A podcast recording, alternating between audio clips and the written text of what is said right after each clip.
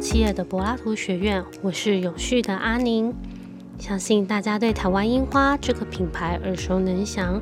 本周我们邀请到樱花企划处总监 Jessica 与大家分享品牌经营。其中她提到了品牌不单单只有对消费者而已，公司内部从上到下内部的宣传也很重要。从企划、产品研发、客户服务、销售通路，每一个人都是品牌的一份子。各部门要先凝聚共识，大家共同朝着一个正确的方向前进，才能把完整的品牌价值传递给消费者。呃，我们一一年开始做 DFSS，所以有做了几个还不错的产品出来。那个时候，公司集团的方向一直在讲说，我们要四大升级：什么产品升级、通路升级、品质升级、品牌升级。好，那那是要升级去哪里？就是这比较像是内部的语言，就消费者来说，其实他们可能不知道你在干什么。我们还是应该赋予品牌一个比较新的定位出来。才能够因应我们公司内部政策，说什么要啊四大升级啊加量移转，不然你说升级好像是一个动作，但是并不是在消费者心目中有一个很明显的定位。然后那个时候老师刚好开始推品牌的课程，我们就号召了一群人去上听不。我现在自己后来来反省，其实是自己的那一瓶水没有倒掉了，因为我我们以前的背景是广告代理商，我自己也是广告代理商出身的，所以我其实，在广告圈已经待了相当长的时间，才到企业界来。所以，我们本来就在 Four A 的这个体系里面，各自有一个品牌操作的 know how，就来自不同的广告公司，就会会兜不起来，或者是说用自己很习惯的工具来做，那自然就不成。那时候去是跟美迪的人一起上课，其实这前前后后，呃，我们上了很多次，我不能说一步就到位。其实我们有开始发现说，哎，这个品牌课程可以带给我们。什么样的转变？第一个就是同事之间工作上的语言是相通的，就是是有共识，你知道吗？而不是说你用你的逻辑，我用我的逻辑来操作。我就会希望说，我部门的人，甚至是跨单位的人，尽量都是用老师的这一套思维去运作。最大的好处就是说，我们彼此之间是有共识的，听得懂对方想要表达的是什么。我觉得好处是这个，也。因为相同的逻辑思维，我们就会知道说目的是什么，或者是说我们想要用的策略是什么，很好沟通，然后很好往前走。这个不是说上一次两次我就了解了，其实我到现在还在学习，不是说真的已经运用的非常得当。但是我自己这一路走来，我发现说，因为我现在的角色毕竟不是广告代理商，我是一个在操作品牌的人。那我旗下有这么多的同事合作的代理商，我必须要有一套自己在品牌操作的一个逻辑。如果说我对品牌不是从很全面的角度来看的话，我很容易歪掉，会被波及，会影响，或者是说因为一个创意。的点进来，我们有时候会被创意给影响，就哦很棒哦，好好就丢进去了。可是它可能是歪楼的，在过去可能不自知，就这样走了。走了之后，市场反应回来说，哎，好像怪怪的，常常一些冤枉钱啊、浪费资源等等。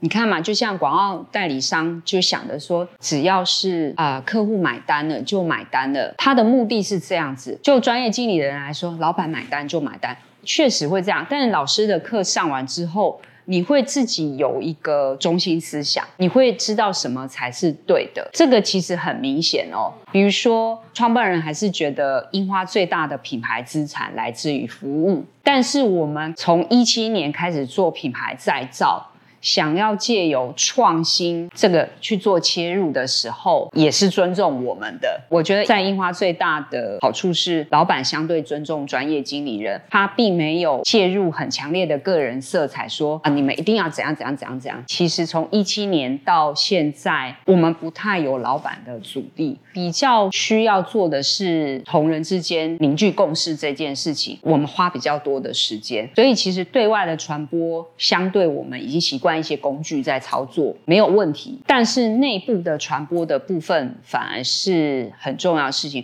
那内部传播最好的就是说，大家都知道彼此在干什么，大家在品牌再造的部分扮演什么角色要很清楚。你说品牌再造，你产品不重要吗？很重要。那产品你没有概念工程的这个 know how 去 support，你做不出有创意的产品。我们讲说享受智能啊，享乐生活这个事情就不成立了嘛。那你说通路升级、服务升级，这个一样，他们要创新跟提供给大家更好的体验，这个也是品牌其中一环，他们也要做，他们要让人家更有感的体验。所以其实用品牌改造之后，就把大家都串起来了。唯一的困扰就是说团队有没有形成共识。所以现在我们每一次在做规划的时候，重点一定会考虑到内部宣传，我们都会把它比重跟外部宣传一样的重要。为什么？因为外部宣传就是两千三百万人，我们怎么去做分众啊？什么什么去切 TA 出来？内部宣传就是百分之百，一千个员工，我要怎么让大家得到说品牌是什么，他们扮演的角色是什么？这个事情会变得很重要。比如说前天有个顾客拍给我水槽，好，因为他装了一个厨房，然后他就跟我讲说：“哎，你们好棒哦，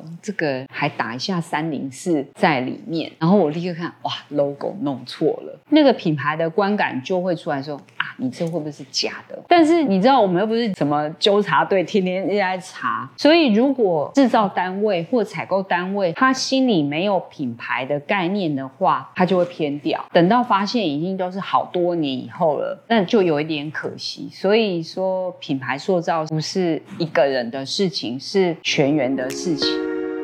刚开始在做的时候，是先从功能性定义开始切进来。我们想要让我们自己呀，跟敬业有一个很明显的差异。在之前，就是什么一三一四年的时候，讲什么在地，在地就觉得好 local 哦，所以就想好，那我们希望走一点比较 international，所以我们就讲智能创新，就谈这个事情。我们希望说，先站到智能的这个位阶，所有的创新是为了。啊，台湾地区的消费者也是适地性的考量，然后这些创新一定是有取得专利的。我们现在产品这边先做这样的一个定位，在品牌宣传上面先打功能性定义，就让大家看到说，对哦，樱花现在开始做很多创新性的东西，然后都是针对台湾的使用者的考量去做的创新设计，而且这些都取得了国际认证。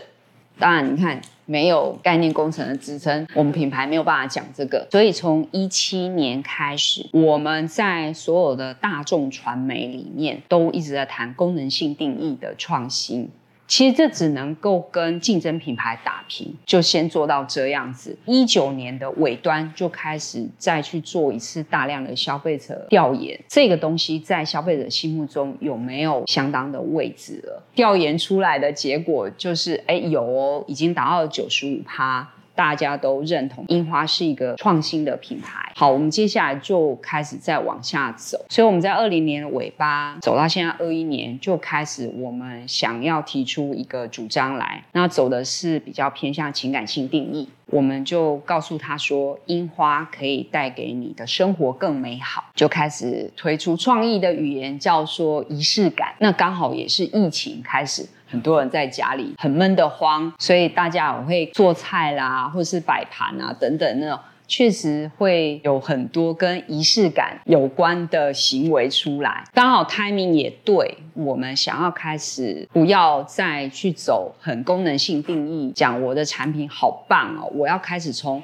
消费者的角度出发，让他们知道说樱花想要带给你更美好的生活，所以广告的调性也开始走比较故事性的说法。那时候还很刻意想说不要太厂商，我们要很消费者哦。那这一次去上完课就说啊不行哦，这样子会虚虚的。老师有给我们一些建议，他说。如果樱花的角色不见了，那会有点可惜。我们明年会再调整，说樱花可以成就你这样的享乐的生活，又换一个方式，一样是站在消费者的角度来谈这件事情。但是我们会把我们可以帮你完成这件事扮演的角色是什么再提出来，让它就比较完整。